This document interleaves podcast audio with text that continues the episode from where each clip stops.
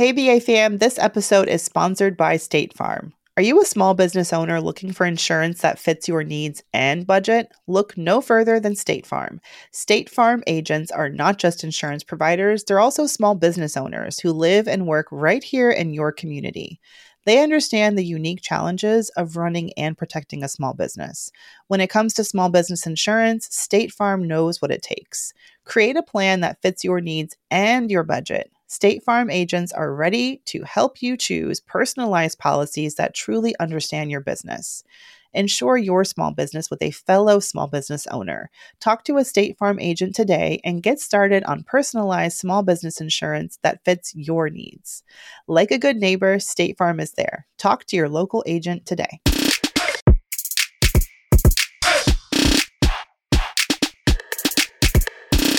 It's time for the BAQA, A, the BAQA with Tiffany, the BAQA, no Mandy, the BAQA with Farnoosh Torabi. Ow, it rhymes. Hey. Honestly, every time Mandy's not here. The person sitting there, somehow I figure out a way to rhyme. Okay, somebody needs to sign me to a deal. Okay, so in the studio. That should, that should not be hard. You're Tiffany Aliche. That should not be hard.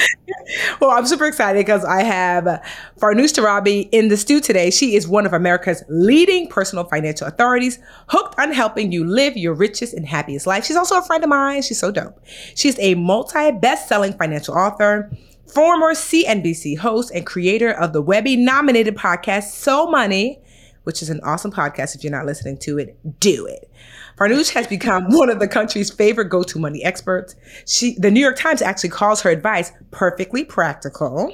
Right. So Farnoosh's award-winning and critically acclaimed podcast, So Money, has surpassed 25 million downloads. That's a lot, just in case you didn't know.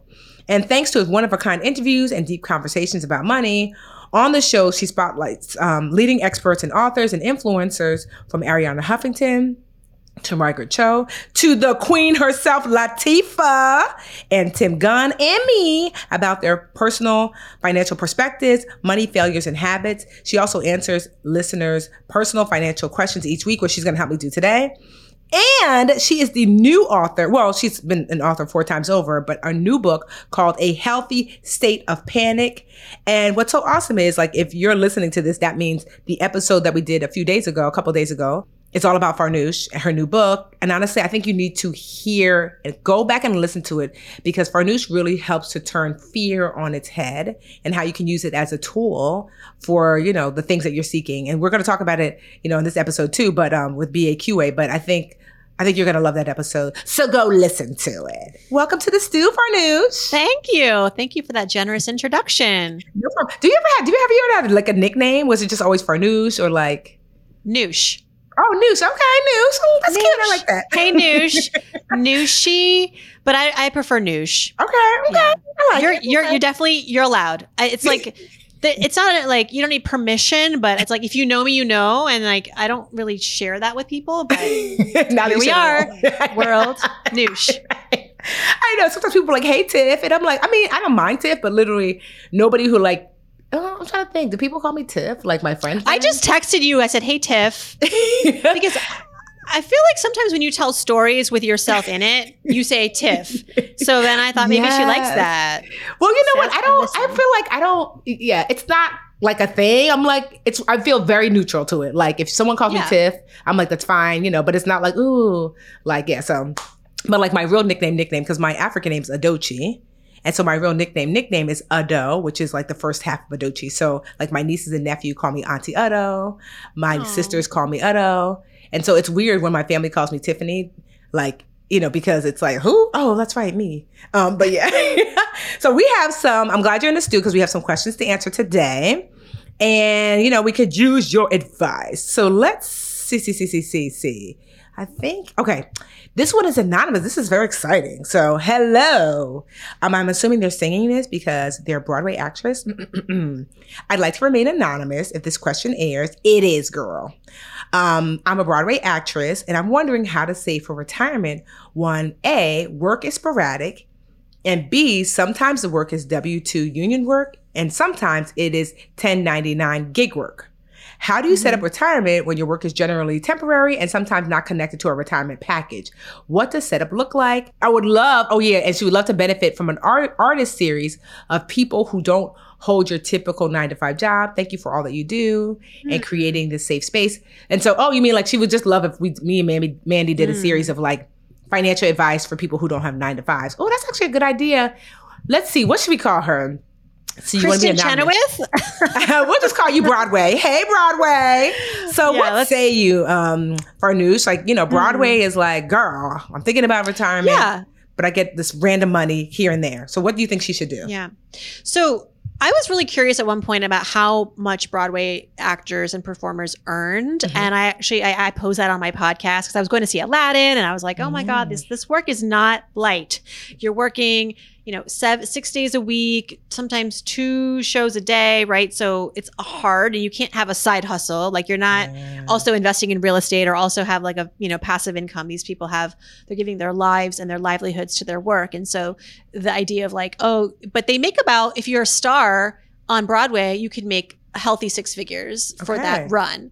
So I'm not going to assume that's what she's making, but even if you're, ma- whatever you're making, I think that for those who have inconsistent pay, mm-hmm. when you have the pay, you have to commit to taking, I would say, more than average. I would say 20 to 25% of that mm-hmm. and putting it away uh, towards investing because there may be months where you're not earning. Mm-hmm. So your savings rate, your investing rate rather, should be higher, but it's going to not be every month, right? Okay. And so you just have to kind of commit to that.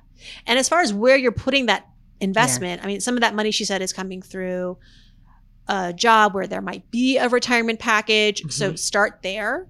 Okay. And then if there's a job that's coming from work that she doesn't have a like it's it's you have to open up a Roth IRA. Okay. That's like you can do that. You can have you know a workplace retirement account. Can she that can she have both? She can have like she can. traditional can retirement and a Roth IRA. Yes. Yes.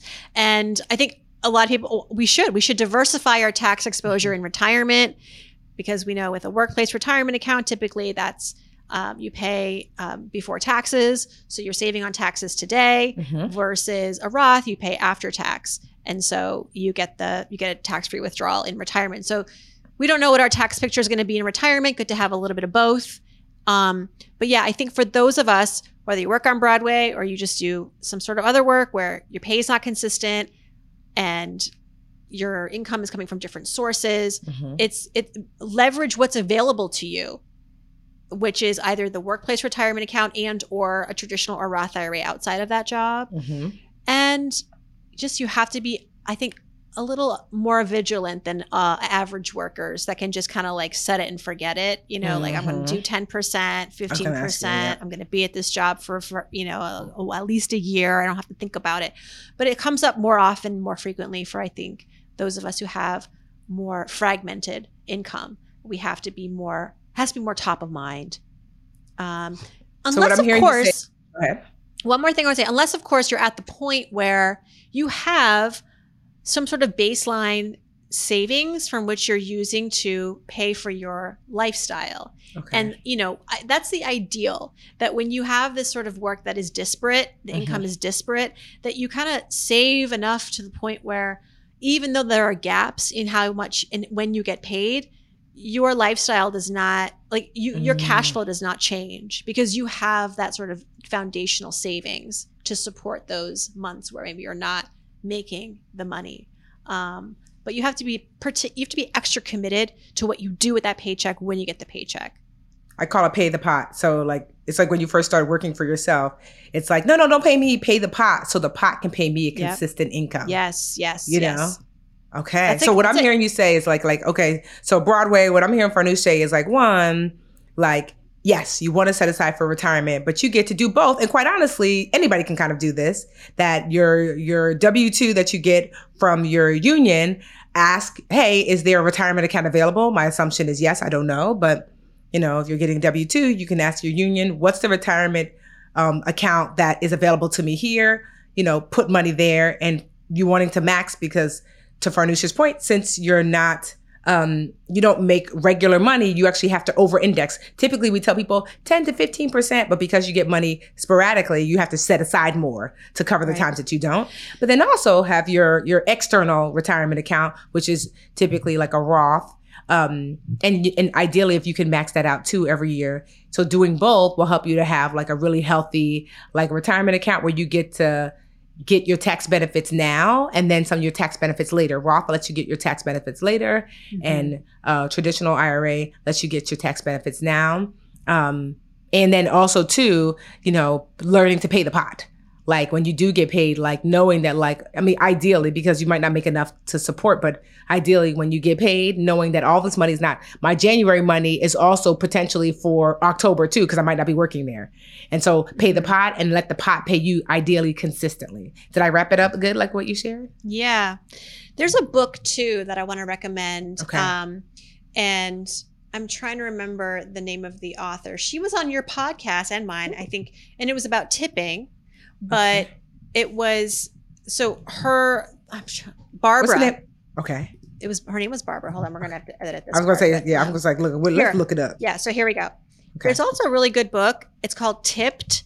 Um, and it's by Barbara Sloan, who's been on my podcast. She's a financial expert, and she writes about achieving financial freedom for people who have who work in the service industry, mm-hmm. um, who may not have consistent income, or really, I mean, the book is dedicated to those of us who thrive on tips. Mm. Um, but I think there's a lot of gems there, even for those of us who work maybe sporadically. Maybe we're not, we don't consider ourselves service industry, but we do have what is sometimes inconsistent pay or seasonal work. Mm-hmm. And Barbara really walks you through how to streamline that so that you're not feeling like there are months where you're going without mm-hmm. that you, to your point, you've done enough where you've paid the pot and whether you work in January or November or September, that um, it's all going to fuel this sort of cycle that you've that you've created and is is going hummingly.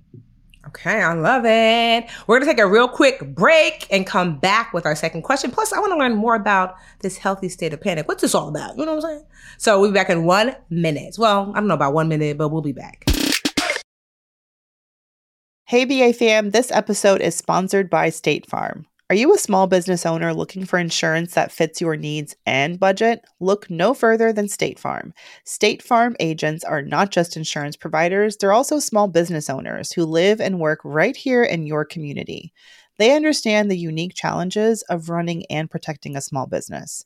When it comes to small business insurance, State Farm knows what it takes. Create a plan that fits your needs and your budget. State Farm agents are ready to help you choose personalized policies that truly understand your business. Ensure your small business with a fellow small business owner. Talk to a State Farm agent today and get started on personalized small business insurance that fits your needs. Like a good neighbor, State Farm is there. Talk to your local agent today. And now a word from our sponsors at Betterment. All right, BA fam, you know we work hard and we play hard, but when it comes to investing and having your money in the market, you want your money to be working for you. That's exactly what the Betterment automated investment and savings app can help it do. Keeps your money out there working hard and kicking you know what I love Betterment because it makes it easy for even a beginning investor to figure out how to put their money in the market and set it and forget it and be at peace with that because you know Betterment has got you covered with their automated investment and savings app. Their technology is going to give you advanced tools that are built to help you maximize those returns. All you got to do is visit betterment.com to get started. Learn more about high yield cash accounts at betterment.com. Investing involves risk, performance not guaranteed. Cash reserve offered through Betterment LLC and Betterment Securities. Betterment is not a bank. Hey, BA fam, our fellow entrepreneurs and creatives, this message is sponsored by Squarespace. It is the ultimate toolkit for crafting your online presence. With Squarespace, it's really about more than just building a website, it's about shaping your online identity and making your mark. So say goodbye to checkout headaches with Squarespace's flexible payment options. From credit cards to Apple Pay, they've got you covered. And if you live in an eligible country, they offer buy now, pay later options with Afterpay and and ClearPay, which means that your customers have even more ways to purchase your products. So head over to squarespace.com and kickstart your journey with a free trial. And when you're ready to launch, don't forget to use our link squarespace.com slash brown ambition to save 10% off your first purchase of a website or domain. Just visit squarespace.com slash brown ambition to get your discount today. Remember, your online success story begins with Squarespace. So what are you waiting for? Let's build something extraordinary together. Hey, hey, BA fam. If you need to hire, you need Indeed. Indeed is your matching and hiring platform with over 350 million global monthly visitors. That's incredible. This is according to Indeed data and a matching engine that helps you find quality candidates fast.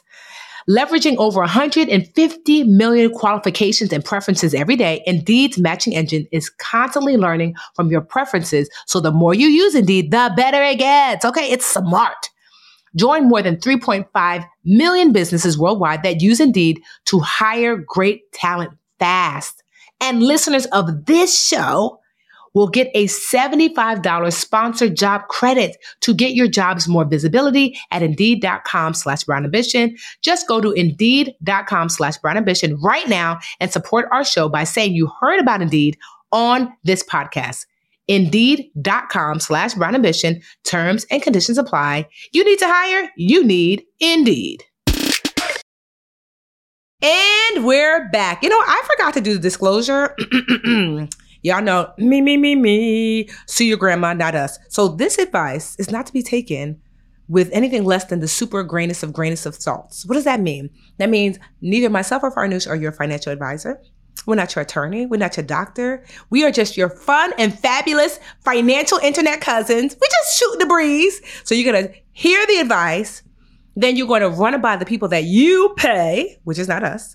Um, and then you're going to use your advice based upon, you know, like that advice that you get from those folks. Okay. So remember, this is really made for, you know, just a little bit of entertainment that certainly, you know, this is not advice that um, you're supposed to just take and, and, do exactly what we say. So hopefully mm-hmm. that is mm-hmm. helpful. Um, see what I did there? Because I was like, oh, there was a little fear. Because I'm like, child. Oh, yeah you know? Fear so, yes. got me some insurance the other day oh so yeah. Oh so like yeah. like like insurance for yourself or insurance for well for the business. Like yes. i'm not an llc i'm an s corp. And okay, so it's not to be assumed that if somebody sues me i will have some you know legal recourse. So i um somehow i've gotten i mean i guess because i I don't people don't listen to me or what because I've gone 20 years and no one's ever tried to sue me knock on wood but I have seen it happen and yeah. I got like a little spooked and I was like I'm going to just um, get some you know liability insurance same um, it's e- not what is it e- E&O is it E&O like what is it the um they have the errors and omissions insurance? There's errors mm-hmm. and omissions, which this is not what I got, but I think it inc- it's it, it would include that. It's like mm-hmm. sort of um, is, I have gotten errors and omissions insurance too, though in the past when I've okay. worked with brands, they yeah. have asked me to get it because okay. um, they require it. Yeah. So speaking of fear, so what I love, this is such a great conversation. Like before we answer our second question, leads into your book, like so on the surface, it would seem that that kind of like that fear in general is a bad thing, but you just in this quick conversation we had about getting insurance, it fear like had me thinking like, wait a minute, is my insurance up to date? Let me make sure. Right. So fear really was like a wake up call to make a change that is to my benefit. And so yes. I feel like isn't that what your book is about? A healthy it's, state of panic. Well, thank you for that plug. Yes, it is all about how fear is turning you inward and when fear shows up, your job is not to try to destroy it mm. Or try to pretend it's not there because being fearless is what's cool. It's to say, what are you doing here? Mm. What are you, what? Like, why are you here? And sometimes fears are irrational, but many times, especially when it involves questions around money and work, high stakes, it's there to try to protect us, to try to, to get us closer to a better answer, a better landing. And I mean, like I said on your show earlier, I think every time fear has shown up in my financial life, in my career, even if I found that the fear wasn't being honest with me, because mm-hmm. sometimes fear can be dishonest with you, it's telling you a false story. But even just recognizing that mm-hmm. has opened doors, has been breakthroughs for me. So I've never been the kind of person who can just be like, oh, shoo fear or I'm fearless. Like, I don't know. I can't do that. Also, what privilege is that to be able to like think that you could just walk through life without paying attention to fear? Yeah. Because somehow you can afford all the consequences? Yes. I can't. I don't know anybody, say for maybe a few people, who cannot, af- who can just be, uh, take all the risks. Yeah. And afford all of the whatever comes on the other side of that risk. And so I think I this like is only a, only only um toddlers. Like they're like, girl, whatever it is, but, she got it. but thank God toddlers have fearful adults yes, around them. Exactly. You know, that are putting up the baby gates. Oh my God. Yo, kids are just I was watching this like random video on Instagram because I just like, ugh, because some, sometimes the world could be such a shit show. So I just love to watch like random funny memes. This poor boy, he had like, you know, these little capes on, Superman cape or whatever. And he was like, Dad, look, he couldn't have been more than like four top of the steps. He jumped from the top to the bottom. Oh and you could hear the thud. Boom! Oh. And the way he got up, like an 80 old man holding his back, breathing heavy, like his dad was like, wait, I I didn't I didn't know he was gonna jump down the steps like that. He was like, his dad was so calm, which is such a dad thing. He was like, don't don't let that cake gas your head up. That's what they say. He was like, bud. He said, don't ever, ever do that again. You all right? You all right? The little boy's just oh leaning against the wall, like, oh my God. because meantime, I know. like, but what's so crazy is that because that baby was fearful, he was like, he really yeah. did believe I have this cape on. They, so clearly, yeah, they think like, they're Superman. Yeah. and so, but to your point, like, the fear of like, you know, we put up those gates for them, but you know, because fearlessness actually is dangerous because that it's kid, psychopathic. Yes, yes. He didn't realize like, bro, you could have literally broke your neck because he didn't. So fearlessness, I mean, as much as we like, I would say, um, I was saying in our last episode that that Farnoosh is the new, new PR agent uh, for, for fear. fear. I've rebranded it. um, we I I you know if that's what I go down if that's on my tombstone I would be a happy mama. Like I love the idea that we are giving fear a chance. Yes.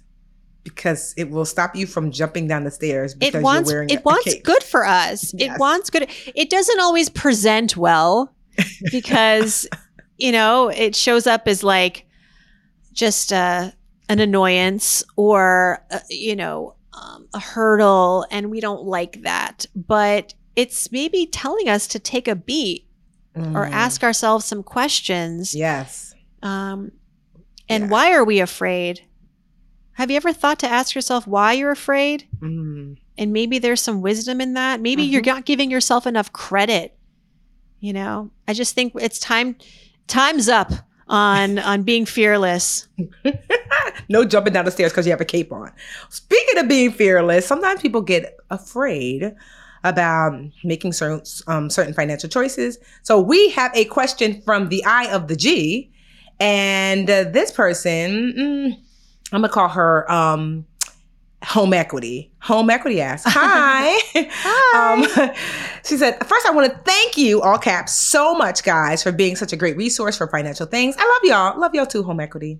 Um, also, OMG, I was so excited to see that my company partnered with Tiffany. Oh, during financial black oh child this must have been a while ago. Anyway anyways moving forward move forward. Okay. I remember gaining advice from tiffany way back from dreamcatchers the facebook group and i'm just in all the levels we reach oh thanks girl. To my question my husband and i have a lot of miscellaneous debt and mm-hmm. most of it is below a thousand to three thousand dollars except for one um, and that is twenty thousand dollars we are thinking that we should take out a home equity loan, about $80,000, that will mm-hmm. allow us to consolidate all of our credit card debt. Thinking um, like basically it totals around thirty-five to forty thousand dollars, and to the purchase of a secondary property. Okay, so she wants to take out money to cover the home equity line of um, uh, home equity line to cover the $40,000 she owes plus to buy a second property. Uh, we pay out probably a little over 1K a month for a minimum. Um, payments on the credit cards with different interest rates. We're thinking that with the home equity loan, we could have a lower monthly payment and a lower rate. Which, child, I mean, if you sent us to this in February, mm, anyway, but anyway, we're still gonna answer this question. So, yeah. Here's a question overall. What do you, what are your thoughts about taking out home equity um, loans? Like one, maybe first because everyone doesn't know what that is. What is a home equity loan? Mm-hmm. Mm-hmm. You know, mm-hmm. what are your thoughts about taking it out, so, out and and like how best to use it? Great question. And I mm-hmm. think that she's got a healthy fear of this debt accumulating, just being on the interest treadmill to nowhere. And, she, you know, I think that in this country, we demonize debt and we mm-hmm. think, oh my God, taking out another form of debt to pay off debt, that's just like, you know, bad form. But I think this is a, this could potentially be a good creative way to solve the credit card de- debt crisis that she has. Now, okay. let's take a step back. What is a HELOC? A home equity line of credit. Mm-hmm. Um, or a home equity loan, mm-hmm. which are um, they have similarities and they have some uh, some important differences. The similarities okay. are that this is credit that is or or debt or a loan that is uh, based on the equity that you have in your home. Okay. So if let's say you have a uh, a home that's worth $300,000, your mortgage is 200, you have $100,000 in home equity, right? That's like what is if you were to sell that house, that's what you would take out. So you can go to a bank and say as collateral, I'd like to put my house up in exchange for some some credit from you, a loan or a line of credit. And that's what they call a home equity line of credit. So the bank basically takes uh, your equity and holds it hostage and then gives you um, either a line of credit, which is sort of like a credit card with a line of credit against that home equity, or a loan, which would come with a fixed rate and a term. Um, depending on what you need this money for, it may make sense to have a line of credit versus a loan. Mm-hmm. I'll get to that in a minute. But when it comes to whether or not to take out a HELOC or a home equity loan, I think a lot of people like to do this when they do have, let's say, high interest debt mm-hmm. and they want to use a HELOC or a HE loan, which right now the, the rates are about they're about mortgage rates. They're about seven percent to okay. maybe eight percent. That's with good credit, excellent credit, mm-hmm. which is not the best we've seen, but mm-hmm. it still might be lower than a 15% or 25% credit card, credit card mm-hmm. right? So that in that sense, the math makes sense to take out this debt over here with a lower interest rate, use it to pay off the credit cards, and then start paying off the 8% debt. The risk, of course, is that it's your home equity that's tied to this, as opposed to a credit card, which has no collateral. But if you're, you know, in a financial bind or your house drops in value, there's some risk. But again, I think one thing to keep in mind when you're taking out a home equity, whether it's a line of credit or a loan, and banks will insist upon this, is you don't take out the entire equity. Mm-hmm. You take out a portion of it, usually no more than 80%. In this case, it sounds like maybe even less than that. Mm-hmm. So the risk is the risk gets lesser and lesser the lower the amount of equity you take out because um, you know you'll have to pay that back and depending on your job security and your you know the value of your home and all that it's important to take into consideration all of that. Now, whether to take out a HELOC or a HE loan, mm-hmm. um, remember, if you take out a HE loan, the first payment comes due that next month. Okay. It's like the clock starts because they've given you this cash. It's like a student loan. Okay. You know, it's like a private loan. You, you take it and then you got to start paying it back right away. If you don't need the money right away, because maybe you're using this for like a home renovation project or mm-hmm. an emergency, you know, you don't want that. You want a home equity line of credit. Okay. Which means you can draw on this like a credit card okay. as much as you want, as little as you want, as frequently as you want, but then you got to start paying it back like a like the a credit card. To, okay. The moment you start to take to draw down on it. Okay. So I have actually taken out a home equity line of credit okay. uh, in February. Um, the rates, I think it was like seven or six percent, six percent, I think, uh, which is which is pretty good. One thing I will tell you, your audience, there a lot of banks have gotten out of this business. Okay. It's not a very profitable business for banks. Mortgages in general are not that much profit. And we've heard big banks talk about how like they're not investing in like their mortgage departments because it's just the spread was never I mean, especially in the pandemic, 3%. I mean, that's a very low spread for a bank. Yes. So HELOCs I think there are just a few banks, big banks that offer them. So do a, a search online. You can go and apply um, online and get your rates. And it can be pretty quick. You can get this probably in a month if you have all your ducks in a row and you're you stay on top of it. Um, but we took one out because for us, it felt like you know, we built a lot of equity in our home mm-hmm. and we felt like, let's just take a little bit of it out as like a plan D in case, you know, for whatever reason, we lose our jobs, there's a disability. Yeah. Like, I don't know. I'm, again, healthy state of panic. I was mm-hmm. like, why not? If this is accessible to us, and also I don't have to pay it back yeah. until I start using it, yeah. there's absolutely no risk in having this, but it is the lowest form, the cheapest form of debt that yeah. I can have access to right now. Why wouldn't that. I? You know, it's funny you say that because literally a friend of mine who is very wealthy, she was like, we were just talking and she was like, um, cause I, I meet with my financial advisor, um, Anjali. She's awesome. And she was like, you know, tell your um, financial advisor, like, hey, what do you think about me taking out, you know, a home equity, not loan, because I don't need the money, but to mm-hmm. have, you know, home equity line of credit. And I was like, but I don't need it. She was like, yes, but she said, because to your point, she said the same thing. She said lots of banks are closing shop on that. That mm-hmm. way you'll have access just in case, Tiffany, things go wrong because well, I have two properties and both of which I own 100%. And she said this will allow you to have access to a lot of money. Mm-hmm. just in case something happens and you know you just you just have it as a backup and i was like oh i never thought about that so it's yeah. funny that this came up because i was just about to ask anjali like when i meet with her on wednesday you know what do you think like should i because in my mind i was like but i don't need it it's like that's the point like, you well, even yeah. for people who are wealthy but value cash yeah. and value liquidity, yeah. if you're going to do, let's say, an investment project or work on your home mm-hmm. or invest in another business, and you don't want to put all of the money in right away, you want to mm-hmm. do it in installments and you want to finance it because that's going to buy you more time and more liquidity, then also a sophisticated way to use a HELOC. Mm-hmm. I mean, mm-hmm. I remember back in the day, my um, parents and their friend they would use their home equity to pay for college yeah. for their kids. Now, mm-hmm. I don't I don't know if that's what I would do these days because yeah. college is so expensive. My now. dad, my parents did that for my yeah. sister, the baby. Mm-hmm. Yeah. Um, because I don't know, maybe the student loan rates were really, really high. Mm-hmm. I don't mm-hmm. know, but um, they just uh, that's what they did. And actually, uh, if you read my first book, You're So Money, when I the only reason I was able to afford my first apartment in New York um, is it was a studio and it was like two hundred ninety eight thousand dollars, and I was making like not, not I was not making enough to afford that on my own, mm-hmm. but my parents had equity in their home. Mm-hmm. They took it out bought that with cash. It's the rich dad, poor dad yes. method.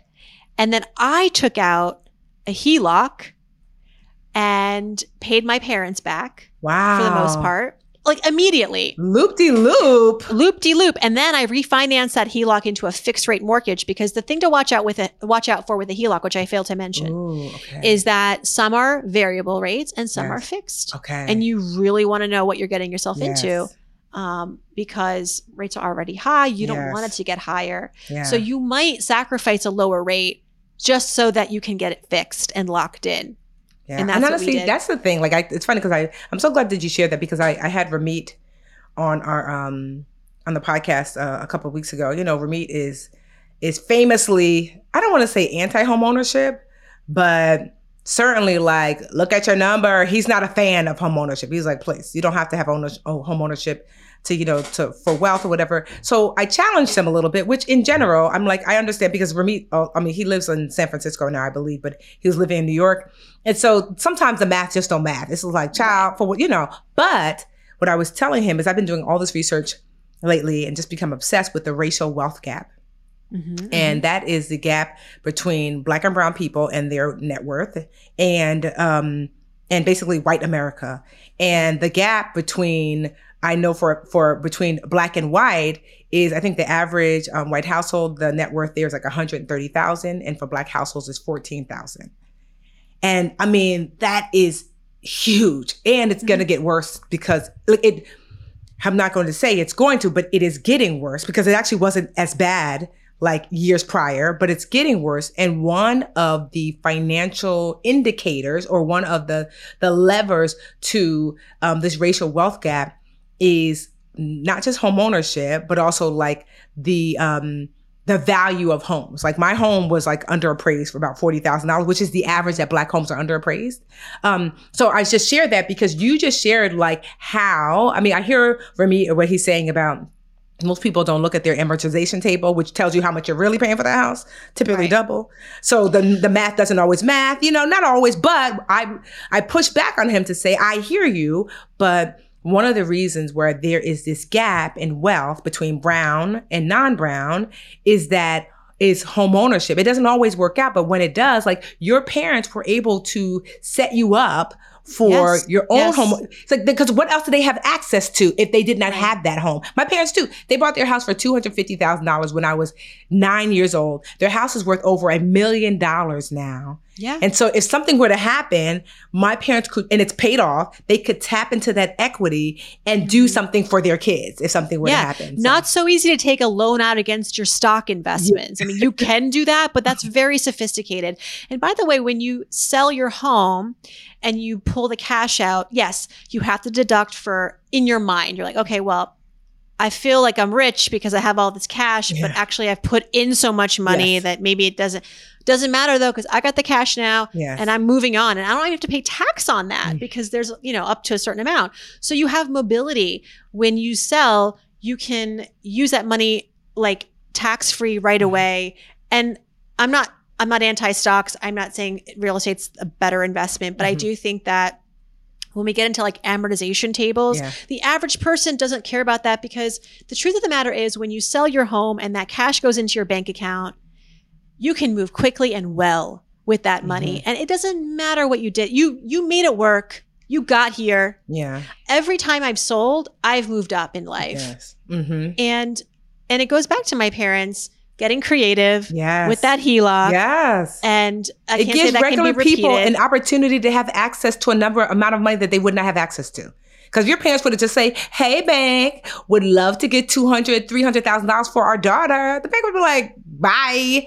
But like, it's like, hey, bank, I have this asset that's worth hundreds of thousands of dollars. Now the bank's like, now we're talking. And so, mm-hmm. so I just, you know, I, I, always like to show both sides of the equation. I understand what he's saying, but I also too, I want, especially people of color, which is largely who listens to Brown Ambition, hence why it's called Brown Ambition, that to understand that homeownership, equity, um, the value of your home is a huge component to our lack of net worth and like that is the thing I'm going to be leaning like a lot of my energy into is like how do we get more black and brown people mm-hmm. to homeown in a way that does bring um wealth. Yeah. But so yeah. I mean, I appreciate the message just because I think there's a lot of shame around someone who doesn't own and then them thinking that they're not actually an adult yeah. or they're not actually financially successful and they'll never be financially successful. I think that that is an important message and a myth to dispel. Mm-hmm. But I also don't want someone to hear that homeownership is a scam. Mm-hmm. Not that that's what we're saying here or mm-hmm. anyone's saying, but that can get misconstrued. Yeah. And then they never even look under it to say,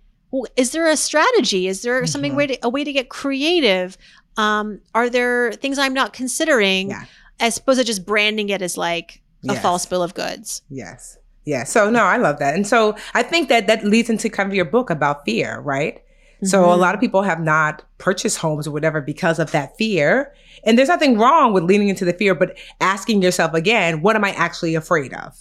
You know? Right, right. Mm-hmm. And again, it's like with a lot of financial fears, it's thinking about where does this fear come from? Mm-hmm. Who taught me this? Mm-hmm. Why do I believe this? I mean, I interviewed somebody on my podcast who, funny enough, was raised thinking that um, buying a home was a waste of money. And this was a generation when it was the opposite. You know, it was all, mm. now we're talking about maybe there's like some things to look out for when you're buying. It's not always a win. Mm-hmm. But she was like, why would I, um, you know, buy, the father was like, told the daughter, why would you ever buy a home? You know, you, you don't have mobility, blah, blah, blah, which is true. Mm-hmm. But then she inherited that mm. as a as a finite kind of rule of law.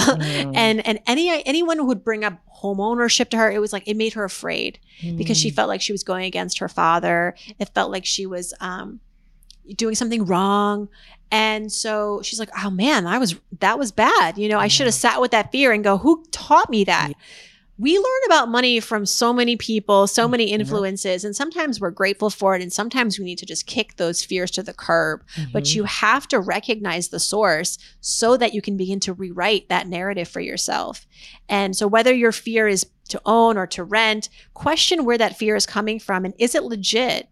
Is this actually what you want mm-hmm. as opposed to what uh, the fear is suggesting because that fear has attached itself mm. onto you from your mother, from your father, from your mm-hmm. culture, from your friends. I would also say for anyone who's afraid of big decisions around money in their financial life, whether it is um, the fear of you know talking about money with a partner because then that's going to lead into a fight, or fear of starting a business because then that's going to fail. You know, thinking about what if you don't do the thing what if you don't start the business? What if you don't have the conversation about money? What if you don't get your ducks in a row and pay off that debt? Um, I think that there's something scarier awaiting you potentially, which could be an unactualized life. It could be a relationship that dead ends because we all know when you don't communicate about anything, that's never good. And so thinking about worst case scenarios sometimes or the like the actual what could happen it's not to um I say that in the book as as not a way to like make you get deeper and darker into your fears and like feel trapped, but actually because when we go to the edge sometimes and we see how mm-hmm. bad things can actually get, that is when we are motivated to get up and do something, to get up and voice, to get up and make a change. It's very easy to sometimes sit with your fears and idle. But what I challenge people, and what I offer is think about what if you what if that is your existence for the next year? Yeah. You think that life is just going to hang out? Life is going to move on. Yeah. Fast forward yourself a year from now. You haven't done anything? Or you've done you've let fear stop you from doing something? Mm. what does that look like? I always are you okay with that? that five years is going to pass either way god willing. So it's like yeah. where will it meet you? You know stuck or actively like choosing the life that you're wanting to live. You know, will it meet you? It's going to pass either way. And just accept that there are going to be failures. Just yeah. accept that things won't always go your way. But I think that a life of mobility and action is far better than a life of stasis. Yes. And just yes. being um, overwhelmed to the point where you're afraid. You're letting your fears stop you from making a decision. Instead, let your fears propel you mm. to do the thing. No, I love that. Thank you so much for our news. So where can the girls and the guys, because we got like two Everybody. people. Um, yes, we always tease. So we call the guys who listen to our show Jerome because it's like one time. Like I think I met this guy. His name was Jerome. I'm like, he's like, it was like the first guy that ever came up to me. Was like, oh my god, I love your podcast. I was like, you listen? And he was like, yeah. So since then on, I'm like, oh, hey, Jerome. Jerome. It's like just like three of y'all. But um, where can where can the I girls and Jerome listen? Jerome, if you're listening, go to a healthy state of panic.com. And if you purchase the book before it runs, uh, launches officially on October 3rd, make sure to get your bonuses mm-hmm. at the website. Some really, really valuable stuff headed your way if you support the pre the pre-launch, which we know is a really important time to support authors. It's yes. like what decides whether a, a, it, your book will show up in a bookstore, whether mm-hmm. you make a bestseller list, all of that important stuff. No, I love that. A healthy state of panic.com. And if they want to follow you on the social, I know that you said you have just one that you really lean into. Where can they I'm do really that? leaning into Instagram. Yeah. Okay. At Farnoosh Torabi. So thank you so much for coming, Farnoosh. Thank you, Tiffany. Thank you uh, so much. I hope y'all enjoyed listening to BAQA. If you have questions that need answers, um, I just want to hear, you know, your favorite internet financial cousins chat about it. Um, you can go to brownambitionpodcast.com and click contact us and ask questions there. You can slide into the DMs on Brown Ambition Podcast on IG. Um, tweet us, the BA Podcast um, or just even email us, brownambitionpodcast at gmail.com. Somebody go tell Mandy I remembered it all. Because usually I'm like, girl, I don't remember. but I did it. Um, so yeah, we love your questions and we try our best to answer them with kindness, clarity, and hopefully information. Until next week, bye y'all. Hey, BA fam, we could not do this show without your support or the support of our team behind the scenes. The Brown Ambition podcast is produced by Imani Crosby and Dennis Stemplinsky is our in-house tech guru. I am your co-host, Mandy Woodruff Sotto, and we will see y'all next week, BA fam. The Bigger Pockets portfolio of podcasts are worthy of your investment. We're having a real conversation as real real estate investors. New episodes available every day. It's important to buy where it makes money and not necessarily where you want to travel to. Bigger Pockets, On the Market, Rookie Real Estate, or Money Podcast. The purpose of flipping is to create more cash so then you can reinvest into other types of properties. The Bigger Pockets Podcast on YouTube or wherever you listen.